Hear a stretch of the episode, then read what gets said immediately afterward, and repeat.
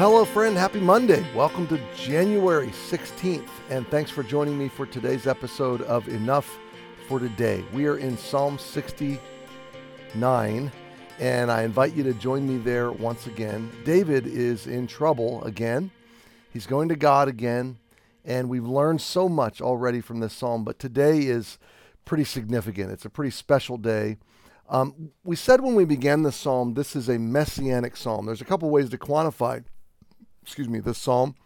One is that it's an imprecatory psalm. It's David praying for God to bring down his enemies. And we've talked about imprecatory psalms before. Another big theme of this psalm is that it's messianic. It foreshadows um, Jesus in in numbers of ways, but the the primary way is right before us. Uh, it it turns out that this psalm was a prophecy um, about what would happen to Jesus in many respects. So we left off with draw nigh to my soul, redeem it, deliver me because of mine enemies. Verse 18. Now we're in verse 19 today. And I want you to think about this. There's a couple things I want you to take away. First is, Thou hast known my reproach and my shame and my dishonor. Mine adversaries are all before thee. So this is, on one hand, David saying to God, You've known my reproach and my shame and my dishonor, and you're fully aware of all of my adversaries.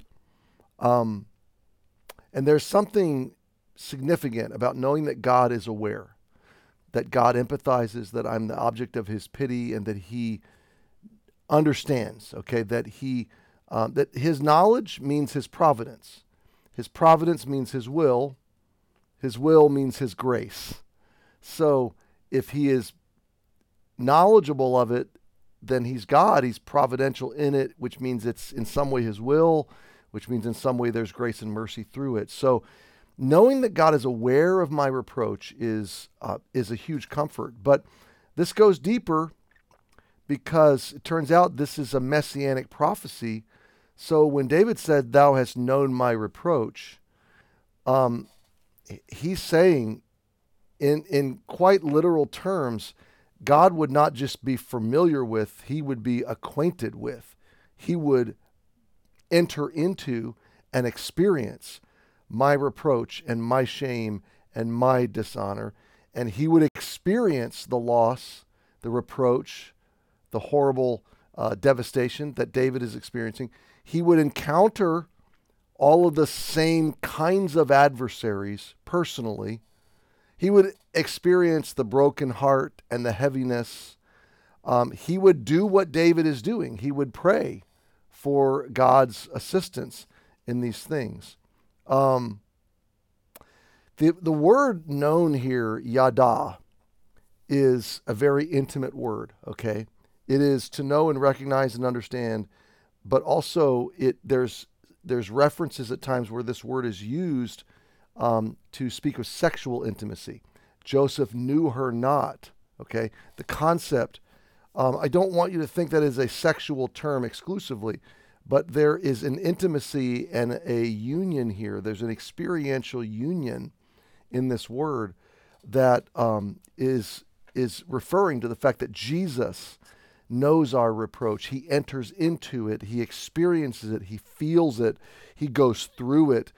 He experiences, verse 20, reproach hath broken my heart, and I am full of heaviness.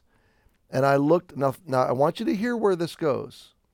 I looked for some to take pity, but there was none, and for comforters, but I found none. So total rejection, total aloneness, total abandonment. Who other than David do we know of in Scripture that faced this total kind of loss and abandonment?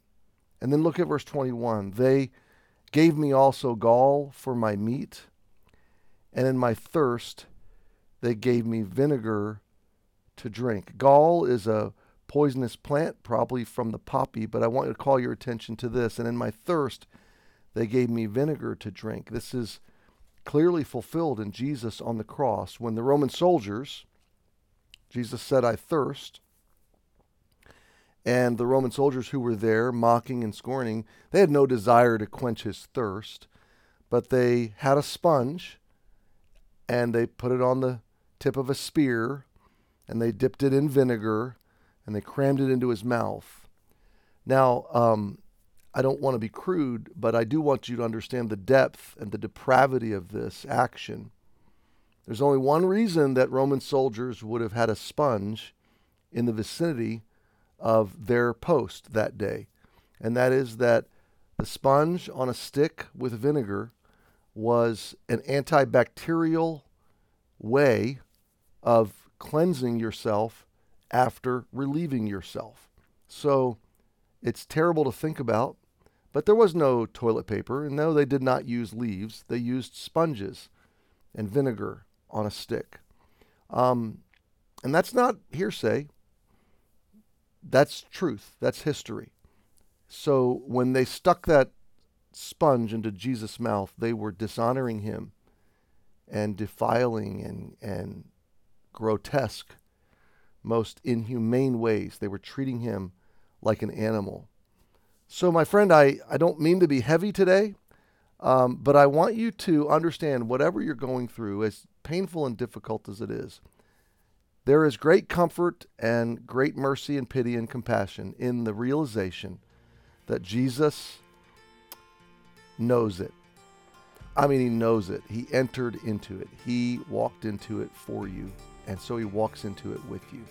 So think on these things today and have a good Monday. We'll see you tomorrow.